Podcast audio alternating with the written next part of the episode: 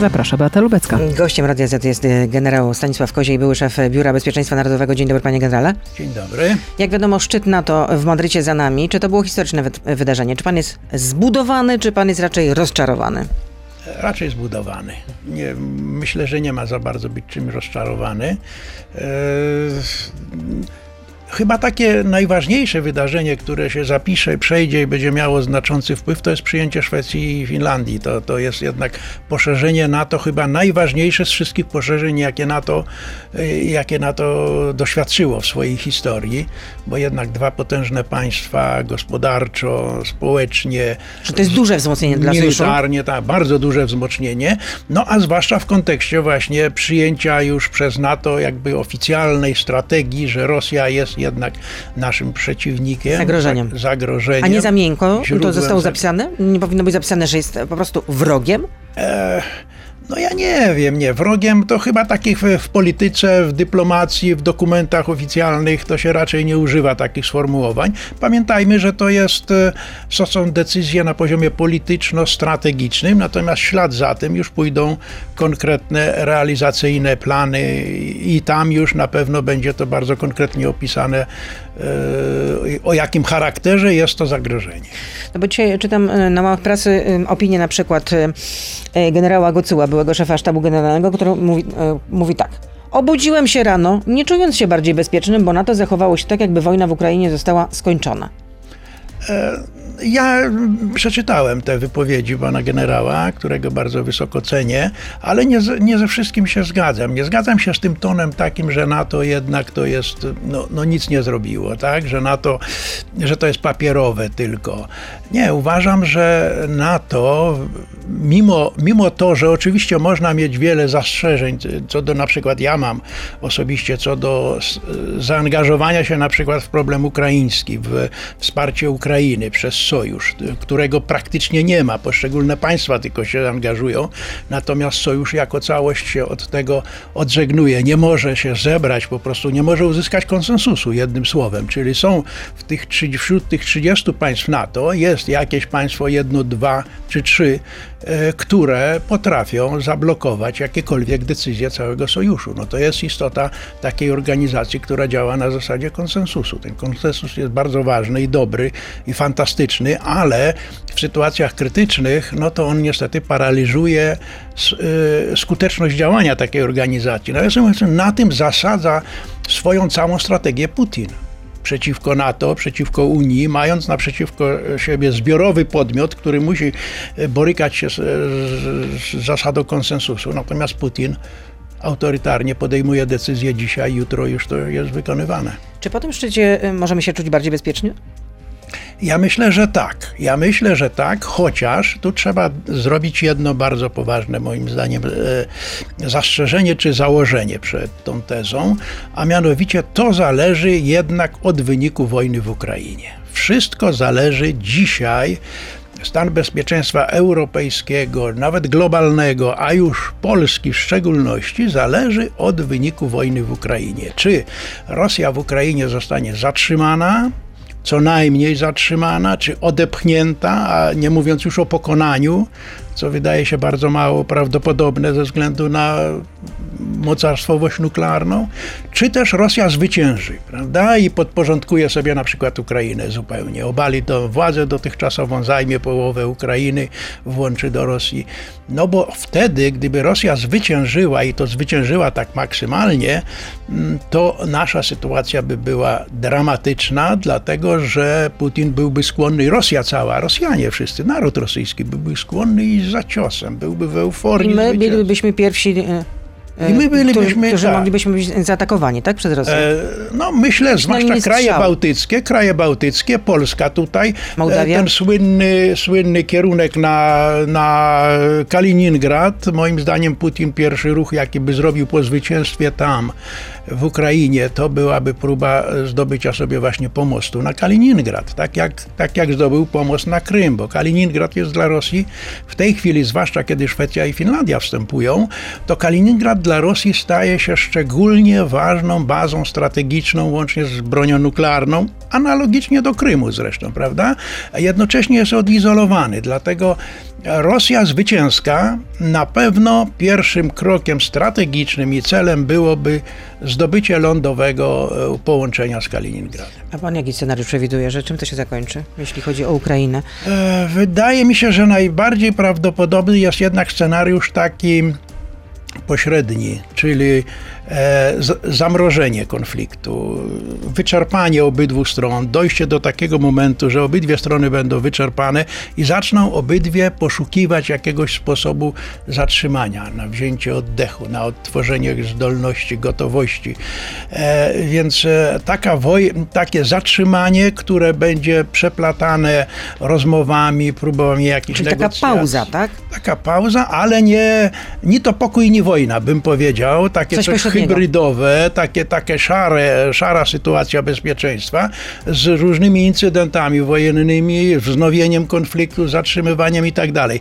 Nie widzę możliwości na dzisiaj przynajmniej jakiegoś jednoznacznego rozstrzygnięcia, że wygrywa Rosja albo wygrywa Ukraina. Mówię tu o tej militarnym poziomie, bo w sensie polityczno-strategicznym Rosja moim zdaniem już na tej wojnie tylko traci. Tylko będzie traciła w przyszłości, czyli przegrywa tę wojnę na poziomie polityczno-strategicznym. Natomiast na poziomie militarnym raczej myślę, że to będzie długo nierozstrzygnięta wojna. A czy Rosja może zaatakować państwo NATO? Dzisiaj nie. Dzisiaj, dopóki trwa wojna w Ukrainie i dopóki Rosja sobie tam z trudem radzi w tej Ukrainie, prawda, bo z trudem radzi, w Donbasie idzie powolutku do przodu jak walec, tak się toczy, ale bez jakichś większych sukcesów. Chyba być może niedługo jakiś Putin będzie miał szansę ogłosić sukces w postaci wyzwolenia tej Republiki Ługańskiej, bo na to się zanosi, że to lada chwila będzie i to będzie chyba pierwszy polityczny sukces Putina, który będzie mógł propagandowo sprzedać, że jest jakaś wyzwolona republika, prawda, i tu świętujemy, teraz będziemy drugą wyzwalać, czyli Doniecką. Ale dopóki trwa wojna w Ukrainie, to myślę, że nie jesteśmy zagrożeni inwazją rosyjską. Natomiast jeżeli właśnie zakończy się ta wojna zwycięstwem Rosji, to tak, jeśli takim zamrożonym konfliktem, no to sytuacja za bardzo się nie zmieni, dlatego że Rosja byłaby cały czas uwikłana w Ukrainie, miałaby ten problem z Ukrainą, nie miałaby za dużo możliwości zajmowania się innymi sprawami strategicznymi. No nie mówiąc, gdyby przegrała, no to wówczas nawet straszyć za bardzo by nas nie mogła. No, na Zachodzie teraz można powiedzieć, że są coraz głośniejsze takie opinie, że Ukraina może tę wojnę przegrać. Tak jest, może przegrać, tylko że tu jest problem, jak opisać przegraną. Co to znaczy przegrać, tak? Bo w zasadzie obydwie strony na tej wojnie przegrywają. Ponoszą ogromne straty, ogromne konsekwencje w narodzie, w potencjale, w rozwoju cywilizacyjnym. Ukraina o tyle jest, moim zdaniem, jeśli można powiedzieć w ogóle o korzyściach jakichś korzystniejszej w położeniu niż Rosja, że może liczyć na szerokie wsparcie Zachodu, że po tej wojnie nawet, czy w trakcie tej wojny będzie otrzymywała ogromną pomoc gospodarczą, finansową, ten plan Marszala BIS, o którym się mówi i tak dalej, pozwoli Ukrainie jakoś z tych ran wojennych się wydźwigać. Natomiast Rosja odwrotnie, Rosja jest cały czas izolowana, Rosja pod tymi sankcjami cały czas będzie cierpiała, będzie miała ogromne trudności z wychodzenia z tych skutków, negatywnych skutków wojny przez długi czas. Więc tu obydwie strony nie są wygrane, prawda? Czy Ukraina może przegrać? Ukraina w takim sensie przegrać, że zniknie jako państwo polityczne, tak? Jako państwo, czyli gdyby Rosji udało się ustanowić tam jakieś nowe władze, takie na wzór Łukaszenko BIS, takie jak był, prawda? No, podległe Moskwie, tak de facto. No to tak, ale ja nie widzę takiej, nie widzę takiej opcji. Wydaje mi się, że to jest niemożliwe wręcz, że Rosja nie będzie w stanie pokonać państwa ukraińskiego. Ukraina się obroni, choć okrojona zapewne terytorialnie i będzie cały czas próbowała te terytoria odzyskiwać różnymi sposobami, ale jako państwo się ostanie w tej wojnie. Państwo utwardzone w swojej tożsamości, w swojej chęci, w swojej sile narodowej, w swoich związkach z Zachodem coraz mocniejszym i tak dalej. Więc nawet ta okrojona Ukraina będzie mocniejszym podmiotem politycznym niż była do tej pory. W związku z tym myślę, że Rosja tę wojnę przegra w długiej perspektywie i przegrywa, natomiast Ukraina nie przegra. Będzie miała problem z wychodzeniem z tych skutków powojennych, z tych strat, z tego ogromnego dołka gospodarczego zwłaszcza i społecznego szoku i tak dalej, ale przetrwa, nie przegra i problem tylko będzie, w jaki sposób ona będzie starała się później odzyskiwać te straty wojenne, czy może się pogodzić z tymi stratami. No to wszystko będzie zależało od samych Ukraińców, od władz ukraińskich i tak dalej, co oni chcą sobie wybrać, czy być może pójść na jakieś kompromisy po to, aby na przykład wstąpić do Unii Europejskiej, aby mieć szansę wstąpienia do NATO, czy jednak walczyć, uznawać, że to jest moje i cały czas być w tej permanentnej, hybrydowej, szarej sytuacji bezpieczeństwa w relacjach z Rosją. Jakie jeszcze były ustalenia NATO, szczytów NATO i co z tego wynika? Ale o to już zapytam w części internetowej. Nasz gość, czyli generał Koziej, zostaje. Jesteśmy na Facebooku, na Radio Z.pl, na YouTube, więc proszę zostać z nami. Beata Lubecka, zapraszam. To jest gość Radia Z. Przypomnę, że gościem Radia Z jest generał Stanisław Koziej, były szef Biura Bezpieczeństwa Narodowego. No właśnie, to jeszcze wróciłabym do tego szczytu natowskiego, no bo sekretarz generalny zapowiedział, że te siły szybkiego reagowania NATO zostaną zdecydowanie zwiększone do 300 000 żołnierzy. No tylko, że ci żołnierze będą w tych państwach macierzystych. No to dla nas taka średnia korzyść, prawda? Tak, może tutaj doprecyzujmy. On nie powiedział, że zostaną wzmocnione, tylko zostaną w ogóle zmienione. Cała formuła struktury sił zbrojnych zostanie zmieniona. Powiedzmy tak, do tej pory ta struktura sił zbrojnych NATO była nastawiona w takiej koncepcji, bym powiedział, reagowania kryzysowego na zagrożenia rosyjskie, prawda? A teraz ona jest przestawiana na koncepcję obrony przed zagrożeniem rosyjskim. I tu w tym tkwi cała istota zmiany. Do tej pory były siły wysuniętej obecności, które miały mówić, haha, jesteśmy, uwaga Rosja, uwaga, jesteśmy tutaj, nie próbuj, bo takie jesteśmy. Siły odstraszania. Tak, no i ta szpica i tam różne siły, które miały, czyli takie reagowanie kryzysowe, ja bym to nazwał, taka strategia reagowania kryzysowego w stosunku do Rosji. I to się zmienia na strategię obrony w stosunku do coraz silniejszych zagrożeń rosyjskich, którego punktem wyjścia jest uznanie Rosji za zagrożenie. Na czym polega ta zmiana właśnie w strukturze sił? Te siły zwiększonej gotowości, one się będą nazywały, nie siły szybkiego reagowania, tylko zwiększonej gotowości, 300 000, tak jak zapowiada sekretarz generalny, to będą siły, które stacjonują, część z nich stacjonuje przy granicy z Rosją, a więc to, co było dzisiaj, wysunięta obecność, mówimy, że to wysunięta obrona, czyli one są, i reszta sił w różnym stopniu gotowości tam, gdzie w głębi gotowa do użycia. Ale istotą sprawy jest przechodzenie w NATO od dotychczasowych planów ewentualnościowych, takich no jakby coś się działo, to będziemy coś robić, prawda? Do planów stałych, planów operacyjnych, w których już konkretne brygady, dywizje, bataliony mają swoje w tych planach przypisane zadania, prawda? Konkretne sektory. Już wiadomo, że każda brygada z tych sił 300 000 będzie siedmiokrotnie większych niż do tej pory. Tak, siedmiokrotnie większych, no, bo do tej pory była formuła sił szybkiego reagowania, takiego kryzysowego, a te będą do obrony przygotowywane, więc one będą ciągle przyjeżdżać na ćwiczenia. Na przykład to jest ten model niemiecki, się mówi, model niemiecki tej struktury.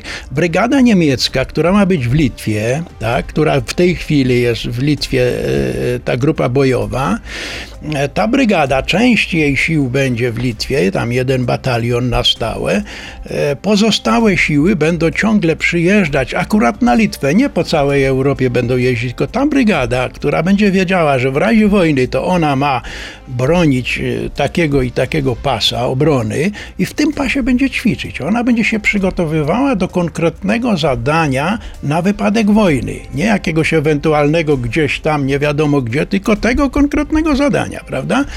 I te siły...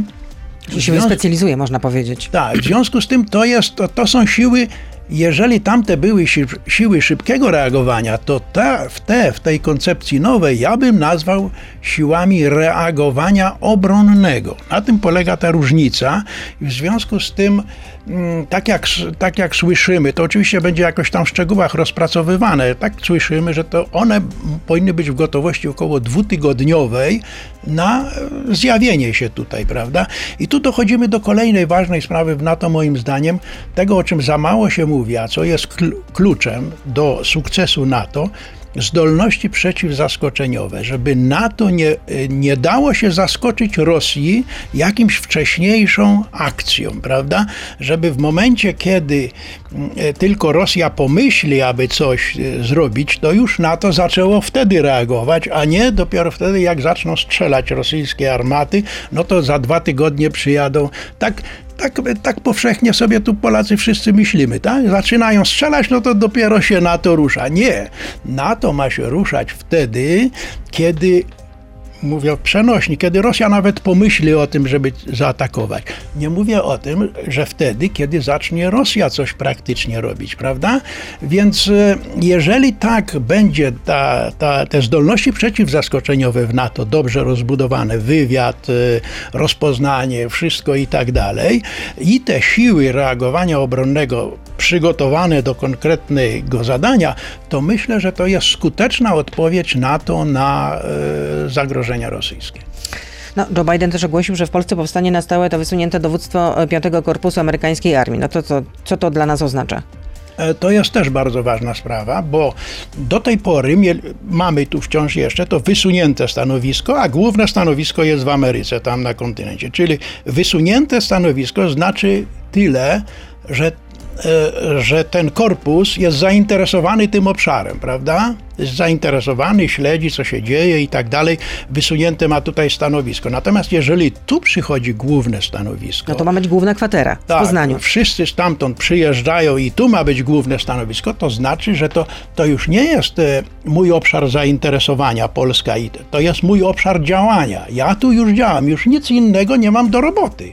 Tylko to. Tutaj, gdzie zostałem przeniesiony, prawda? W związku z tym to dowództwo korpusu z tego wynika, to pokazuje jak gdyby determinację i amerykańską, i sojuszniczą przygotowania się już na konkretną obronę w tym rejonie, gdzie to dowództwo jest, czyli na kierunku Polski i w ogóle na wschodniej flance, ponieważ jest to dowództwo odpowiedzialne za wszystkie wojska amerykańskie, które by działały w tym regionie, prawda, w razie wojny. To trochę zaczyna przypominać, już ta cała ewolucja NATO zaczyna powoli przypominać, tak jak NATO było ustrukturyzowane w czasie zimnej wojny. No dlatego, że my żyjemy już w drugiej zimnej wojnie teraz. Tak jak w czasie zimnej wojny, może przypomnę, bo tu pewno słuchacze nic nie wiedzą, czy nie pamiętają. Może niektórzy, że strefa styczności między Układem Warszawskim i NATO była podzielona na strefy odpowiedzialności, sektory odpowiedzialności poszczególnych korpusów, poszczególnych krajów. Korpus amerykański, niemiecki, brytyjski, holenderski, belgijski. I one miały takie strefy odpowiedzialności wzdłuż całej tej granicy. Teraz też zanosi się na to w tej koncepcji, że też poszczególne państwa będą miały takie strefy odpowiedzialności. Te państwa, jak w tej chwili są te grupy bojowe, w Estonii są Brytyjczycy.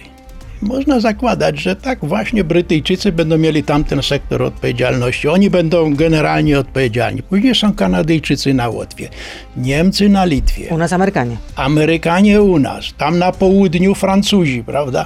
Turcja na samym prawym skrzydle. Więc te główne państwa NATO będą miały swoje strefy odpowiedzialności i one będą za to odpowiadać, przygotowywanie swoich wojsk i tak dalej.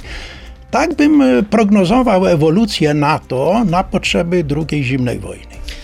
Tylko jak ta transformacja, ile to potrwa? To się nie dzieje z dnia na dzień. Sekretarz generalny na przykład zapowiada, że jeśli idzie o te siły reagowania obronnego, tak je będę nazywał, mają już w przyszłym roku osiągnąć jak gdyby stan pełnej decyzyjności. To znaczy, że wszystkie decyzje pozapadają, państwa powydzielają te swoje wojska, a kiedy będą gotowe? Jak to wojsko? Wojsko musi być cały czas gotowe do wykonywania, tylko może być lepiej gotowe, mniej gotowe, lepiej wyszkolone i tak dalej. To jest proces. Na pewno to będzie trwało i zdolności NATO będą doskonalone z każdym miesiącem, z każdym rokiem. A to w takim razie co zrobi Putin? Bo już grozi, że jeżeli na przykład Szwecja i Finlandia pozwolą wojskom natowskim na rozmieszczenie infrastruktury wojskowej, to on też będzie reagował i że odpowiedź Rosji będzie adekwatna. Jak zawsze, prawda? I ważne, abyśmy się nie dali nabierać na tę rosyjską właśnie presję, taką propagandową presję, bo przypomnijmy, że tą metodę cały czas Rosja stosuje. Jak my chcieliśmy wstąpić do NATO, to mówili nie, niedobrze, a już jak kraje bałtyckie w ogóle nie wolno, ale jak wstąpiły kraje bałtyckie, Rosja przyjęła to z całym, że tak powiem, dobrodziejstwem inwentarza, nazwijmy to w ten sposób. Tak samo teraz Szwecja, Finlandia. Też słyszeliśmy, nie wolno, bo to... Ale jak już rozpoczęły akcesję, to Putin trochę spuścił z tonu. A to, że on mówi ciągle, że on będzie rozmieszczał te rakiety w Kaliningradzie, przecież te rakiety w Kaliningradzie już są od dawna. On je 100 razy rozmieszcza, te rakiety w Kaliningradzie. Także w stosunku do Putina po prostu i do jego presji propagandowej trzeba odpowiadać tą samą metodą. Też mu pokazywać, kolego, dobrze, ale jak ty rozmieszczasz, to my mamy też do rozmieszczenia. O co chodzi, tak? My się ciebie nie boimy, bo całe to, co mówi Putin i jego otoczenie, Ławrow, a zwłaszcza Miedwiediew, zauważyłem, się wyspecjalizował. Tak. Zresztą on teraz właśnie mówi o tym, że Rosja ma największy potencjał nuklearny. Rzeczywiście ma największy potencjał nuklearny Rosja? W sensie ilościowym tak, bo ma więcej nawet tych ładunków nuklearnych, zwłaszcza taktycznej, niż Ameryka. Jeśli idzie o taktyczną broń atomową, na przykład, to amerykańskich broni atomowej, tak jak podają jawne źródła, jest tu powiedzmy około 200 bomb lotniczych, natomiast Rosjanie taktycznej broni atomowej mają 2000, 3000, są takie szacunki, czyli prawie 10-krotnie więcej taktycznej broni atomowej. To jest, nawiasem mówiąc, jeden z głównych problemów.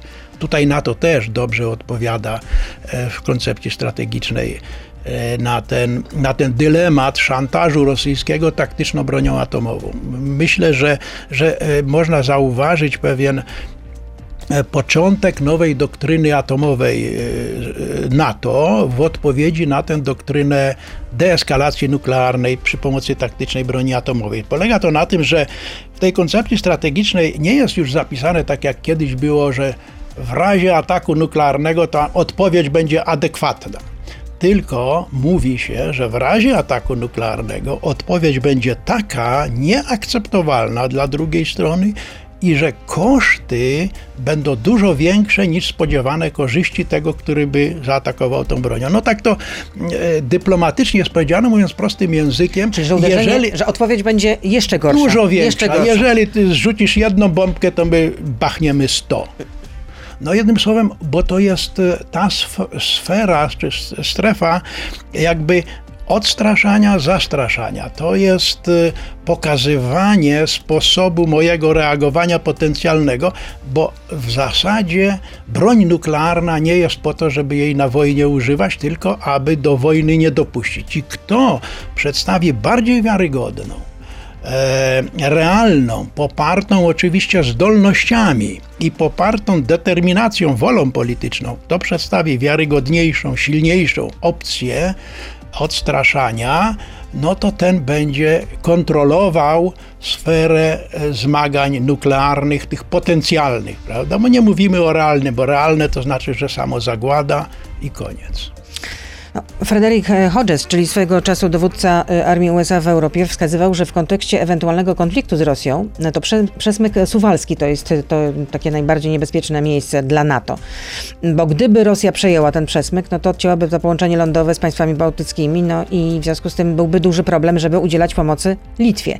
Czy w takim razie tam powinny być wojska natowskie? czy co, przepraszam? Czy, no, jak powinno się NATO zachować w tej sytuacji, jeśli chodzi właśnie o ten fragment? No tak, no oczywiście. Jest to rejon czy miejsce bardzo ważne, bo to jest między Białorusią a Kaliningradem, przewężenie takie strategiczne. Ono jest ważne z dwóch powodów. Zarówno dla NATO jest ważne, bo to jest łącznik z krajami bałtyckimi, lądowy łącznik z krajami bałtyckimi, ale ono jest ważne także dla Rosji w jej strategii tej ofensywnej, prawda? Jako potrzeba przebicia sobie korytarza do tego obwodu kaliningradzkiego, do tej bazy strategicznej. Z tego powodu obydwie strony, i NATO, i Rosja, koncentrują swoją uwagę. I teraz zależy, z jakiej strony patrzymy. Czy patrzymy to z punktu widzenia natowskiego, interesów NATO, aby mieć łączność z krajami bałtyckimi, czy patrzymy na to z punktu widzenia interesów strategicznych Rosji, aby mieć łączność z tym obwodem kaliningradzkim, z tą wysuniętą bazą. No to są inne dylematy decyzyjne, ale nie ulega wątpliwości, że wokół tego regionu, nazywanego przesmykiem suwalskim, można to jakoś inaczej określić, korytarzem, można to mówić z punktu widzenia Rosji, korytarzem kaliningradzkim, prawda, jest ważny. W związku z tym zarówno NATO, jak i Rosja tu będą na tym koncentrować uwagę, więc zależy, kto by rozpoczął i jak by rozpoczęła się ta wojna i bitwa w kontekście kaliningradzkim. Czy na przykład byłaby to sytuacja taka, gdy Rosja chce zaatakować któreś z krajów bałtyckich, na przykład Estonię czy Łotwę, tam gdzie jest ta mniejszość rosyjska, bo to jest też jeden z argumentów rosyjskich, no to wówczas dla NATO byłoby to szczególnie ważne, aby mieć możliwość wspierania cały czas. Ale gdyby Rosja rozpoczęła wojnę, próbując zdobyć sobie korytarz na Kaliningrad, no to dla NATO byłaby inna jeszcze sprawa, nie dopuścić Rosji do przebicia sobie tego korytarza. Myślę, że w planach operacyjnych, które oczywiście nie są jawne przecież, to wszystko, bo nie jest, mogą. To wszystko jest uwzględnione. Sebastian pyta, dlaczego według pana generała Ukraińcy nie prowadzą działań bardziej ofensywnych skierowanych na siły rosyjskie? No bo nie mają takiej zdolności na poziomie strategicznym. Na poziomie taktycznym słyszymy o różnych aktywnościach rosyjskich, zwłaszcza tam na południu, w okolicach Chersonia, czy na północy, w okolicy Charkowa, na skrzydłach, tam gdzie nie jest główny wysiłek rosyjski, a są siły jakieś słabsze. Ukraina prowadzi takie akcje taktyczne, aby jakoś odciągać przynajmniej część sił rosyjskich od tego Donbasu, od głównego punktu ciężkości tej wojny na dzisiaj jaki jest. Natomiast gdyby Ukraina chciała przejść do jakiejś większej kontrofensywy, byłoby to zbyt ryzykowne. Zbyt ryzykowne dlatego, że nacierający po pierwsze musi zdobyć sobie jakąś większą przewagę, czyli musiałaby pozbierać siły z innych odcinków, żeby w jakimś jednym miejscu zgromadzić duże zgrupowanie, osłabić gdzie indziej, no to jest ryzykowne, bo wtedy Rosja mogłaby tam pójść, żeby stworzyć zgrupowanie ofensywne. Po drugie, na poziomie strategicznym, gdyby to miała być jakaś jeszcze większa kontrofensywa, no to trzeba stworzyć przewagę w wymiarze strategicznym. Rosja popełniła ten błąd na początku, rozpoczęła wojnę zbyt małymi siłami i widzieliśmy, jak to się skończyło. Musiała z podwiniętym ogonem spod Kijowa uciekać. Rosjanie nie docenili po prostu Ukraińców. Tak jest. No więc Ukraina nie ma na dzisiaj zdolności, aby przejść do większej kontrofensywy. Być może taka zdolność się pojawi, jeżeli Rosja będzie... Ale co musiałoby się wydarzyć, żeby taka zdolność się pojawiła? No przede wszystkim musiałaby otrzymywać dużo większe wsparcie niż do tej pory militarne. Z Zachodu. Militarne, ze wsparciem także, być może z zaangażowaniem się na przykład w osłonę przeciwrakietową. Na przykład w osłonę przeciwrakietową. Ja od dłuższego czasu mówię o tym, że NATO... Widzę, że w NATO nie ma konsensusu co do tego i nie ma szans raczej na to, ale logika strategiczna podpowiada na przykład. W stronę granicy NATO lecą bez przerwy rakiety rosyjskie dalekiego zasięgu, tam z Morza Czarnego, Kaspijskiego, z samolotów, które są rakietami podwójnego przeznaczenia. Mogą przenosić broń nuklearną i konwencjonalną. Na razie atakują konwencjonalnie. Kilkanaście kilometrów od polskiej granicy za Lwowem tutaj spadają rakiety i one lecą w kierunku naszej granicy. I nie wiadomo, czy czasami się jakaś rakieta nie pomyli, nie będzie błędu technicznego, czy tam ktoś źle zaprogramuje, albo dywersyjnie ktoś tam specjalnie źle wprowadzi zakłócenia i ona nie przeleci przez granicę i nie wybuchnie po naszej stronie. No przecież my w obronie na podstawie artykułu 5 w obronie swojego terytorium wyprzedzająco powinniśmy ustanowić strefę obrony przeciwrakietowej i powiedzieć Rosji, że za 5 dni zaczniemy zestrzeliwać wszystkie wasze rakiety, które będą leciały w naszą stronę, bo nie wiemy, czy one są konwencjonalne, czy nuklearne, czy one nie popełnią błędu. I wzdłuż nad zachodnią Ukrainą ustanowienie strefy obrony przeciwrakietowej. Zestrzeliwujemy wszystkie rakiety dalekiego zasięgu. Tylko czy to nie sprowokowałoby Rosji do dalszych działań? No to rozumiem, że dlatego NATO jest takie wstrzemięźliwe. No więc w NATO nie ma, widzi pani, w NATO to nie ma... To Niemcy nie są tacy hamulcowym? Nie wiem kto, bo na przykład w komunikacie końcowym ze szczytu NATO tego jest jeden właśnie taki symptomatyczny znak, gdzie jest powiedziane, że NATO będzie zaopatrywało Ukrainę w broń nieśmiercionośną. A jest broń nieśmiercionośna? Nieśmiercionośna, czyli taka, która nie strzela, nie zabija, prawda? Co to znaczy? To znaczy, że w NATO jednak jako organizacji nie ma pełnej zgody, żeby w ogóle uzbrajać Ukrainę, prawda? Tylko poszczególne państwa to robią na swoje indywidualne konta. Amerykanie dostarczają, Polacy, Wielka Brytania, wszyscy, Brytyjczycy. Natomiast nie NATO jako całość. W NATO widzimy jako całości jest konsensus tylko, żeby dawać kamizelki, hełmy cybernetyczne tam różne, wsparcie, lekarstwa, tak. Te wszystkie pomagać Ukrainie, ale bez tej broni śmiertelnej. No ale to za mało. No za mało. Dlatego NATO nie jest podmiotem, który wspiera Ukrainę. Tylko poszczególne państwa NATO... To jest deklaratywne tylko, tak de facto. Tak, no i poszczególne państwa natowskie to robią praktycznie. W związku z tym no, nie ma, tym bardziej nie ma możliwości tego, co powiedziałem, tej obrony przeciwrakietowej, jeśli ona miałaby być natowska. Trudno sobie wyobrazić, aby na przykład jedno państwo, sami Amerykanie taką obronę przeciwrakietową ustanawiali, no bo to jednak powinna być jakaś grupa państw co najmniej. Robert pyta, jak pan ocenia bezpieczeństwo naszego kraju, patrząc z perspektywy zagrożenia użycia broni jądrowej? No tak jak całe NATO, prawda? Wojna...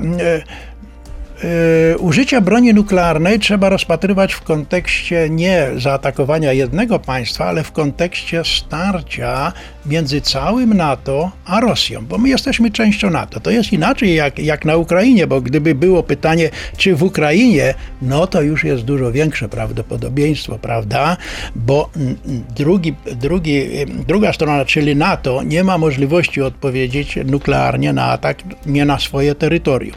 Natomiast gdyby to miała być atak na terytorium Polski, to znaczyłby atak na terytorium NATO i cała ta właśnie odpowiedź, tak jak przed chwilą tutaj mówiłem, ta doktryna nadproporcjonalnego odwetu, ja ją tak sobie roboczo nazwałem, nadproporcjonalnego odwetu ze strony NATO jest, myślę, hamulcem i prawdopodobieństwo zaatakowania terytorium NATO bronią nuklearną jest minimalne. No nie można go zupełnie wykluczyć, dlatego że Rosja ma tę właśnie ofensywną doktrynę dotyczącą taktycznej broni atomowej, która zakłada na przykład ostrzegawcze uderzenie nuklearne gdzieś w powietrzu, tylko aby dać sygnał stop, kończymy naszą wojnę tutaj, bo zobaczcie, już jesteśmy na progu wojny atomowej. Także oceniam to jako minimalne zagrożenie, którego wykluczyć zupełnie nie można i w związku z tym trzeba mieć przygotowane różne warianty odpowiedzi na to, ale które jest śladowo proporcjonalne, prawdopodobne. W ocenie pana generała, czy dojdzie w najbliższych miesiącach do spotkania Putin-Zełański? No to musiałbym być wróżką, dlatego że dzisiaj trudno o tym powiedzieć. Myślę, że możliwość w ogóle rozmów ukraińsko-rosyjskich, włącznie ze spotkaniem prezydentów, pojawi się tylko wtedy, kiedy obydwie strony będą zainteresowane przerwaniem tej wojny, przerwaniem ognia. Na dzisiaj nie widać takiej opcji, dlatego że Rosja jeszcze ma szansę coś dalej zdobywania i ona nie jest zainteresowana, aby przerywać tę wojnę teraz, bo jeszcze coś będzie wygrywać. Ukraina też nie jest zainteresowana, aby tę wojnę przerwać, siąść i negocjować, bo straciła dużo terytorium i to by oznaczało jak gdyby akceptację pośrednią taką przynajmniej tego stanu na jakiś czas. Może dojść do tych rozmów, kiedy obie strony będą na tyle wyczerpane tą wojną, bo to jest wojna na wyczerpanie, prawda? Obydwie strony już coraz to tracą. W pewnym momencie obydwie będą na tyle osłabione, na tyle wyczerpane, że obydwie będą zainteresowane. No jednak żeby może to zakończyć. Odpocznijmy, może przerwijmy tę wojnę przynajmniej na jakiś czas. Taki rozejm czasowy, prawda, i tak dalej. No i wtedy może dojść do rozmów. Czy byłyby to od razu rozmowy prezydentów? To nie sądzę. Także spotkanie tych dwóch prezydentów dla mnie to jest bardzo, bardzo odległa przyszłość. Odległa perspektywa czasowa. A to pytanie w takim razie fundamentalne, kiedy ta wojna się skończy? Może się nie skończyć nigdy w sensie formalnym. Wojna w Korei do tej pory się nie skończyła, już wiele lat minęło, kilkadziesiąt, jeździłem tam swego czasu na ten półwysep. Ja myślę, że ta wojna w sensie fizycznym może się zakończyć w takim momencie, o którym przed chwilą mówiliśmy, gdy obydwie strony będą na tyle wyczerpane, że będą zainteresowane zatrzymać się na chwilę i ogłosić, próbujemy poszukać jakiegoś tutaj rozwiązania, my mamy cele takie, żebyście wy się wycofali, a my mamy cele takie, że jednak coś tutaj będziemy mieli, ale siadamy do stołu, wojna fizycznie nie trwa, ale za chwilę ona może w każdej chwili wybuchnąć, także ja bym stawiał raczej na długotrwały, wieloletni konflikt, taki szary, hybrydowy, taki ni pokój, ni wojna, w której będą co jakiś czas wlawiane. Dla Ukrainy to jest zabójcze na dobrą sprawę, bo ten kraj nie będzie się mógł podnieść. No niestety. To może trwać dotąd, dopóki Rosja nie zmieni swojego kursu imperialnego. A nie zmieni? Za Putina nie zmieni. A sądzi pan, a następcy byliby inni? No nie wiadomo. Następny przynajmniej daje szansę, że ten następny może mieć swobodę decyzyjną zmiany kursu. Putin kursu nie zmieni, ale myślę, że nawet Putin może w pewnym momencie dojść do wniosku takiego, jednak to dla Rosji to jest makabra przyszłości, może tu warto było zmienić, ale ja nie mogę. To zachoruję, wyznaczę następcę, żeby on miał swobodę decyzji. Może wtedy Rosja coś tu zmieni, prawda, i przynajmniej tutaj tak samo na froncie tej wojny z Ukrainą może wtedy coś się zmienić. Tylko wtedy, jeżeli zmieni się kurs polityczny Rosji. Za Putina na pewno się nie zmieni, po Putinie może się zmienić, choć nie ma gwarancji, ale na długim dystansie gdzieś tam pokoleniowym, to myślę, że Rosja i tak będzie musiała zmienić ten kurs, bo będzie zbyt dużo tracić. I ostatnie pytanie. Dlaczego w polskiej strategii bezpieczeństwa, pyta kolejny słuchacz, za czasów prezydenta Bronisława Komorowskiego Rosja była określana mianem państwa przyjaznego? To jest fałsz, to jest... myślę, że to jest, jeśli to nie jest trollowanie, to... to jest jakieś oszukiwanie i ciągłe mówienie rzeczy nieprawdziwych. Nic takiego nie było zapisane, wręcz przeciwnie. Pokazywane były zarówno w strategicznym przeglądzie bezpieczeństwa narodowego, jak w strategii. Pokazywane były zagrożenia rosyjskie. To nie jest prawda, powielane bardzo często w celach takiego hejterstwa, bym powiedział, przeciwko prezydentowi Komorowskiemu. Jeszcze z czasów właśnie kampanii wyborczej to się wlecze do tej pory. Po internecie, bym powiedział, się snuje. Ja to czasami tam próbuję zwalczać, ale widzę, że to jest taki groch o ścianę, ponieważ z hejterami hejterów się nie pokona argumentami, prawda? Dziękuję bardzo, panie generale. Generał Stanisław Koziej, były szef Biura Bezpieczeństwa Narodowego, był z nami. Dobrego dnia życzę. Dziękuję wzajemnie. To był gość Radia Z. Słuchaj codziennie w Radio Z i na player radioz.pl.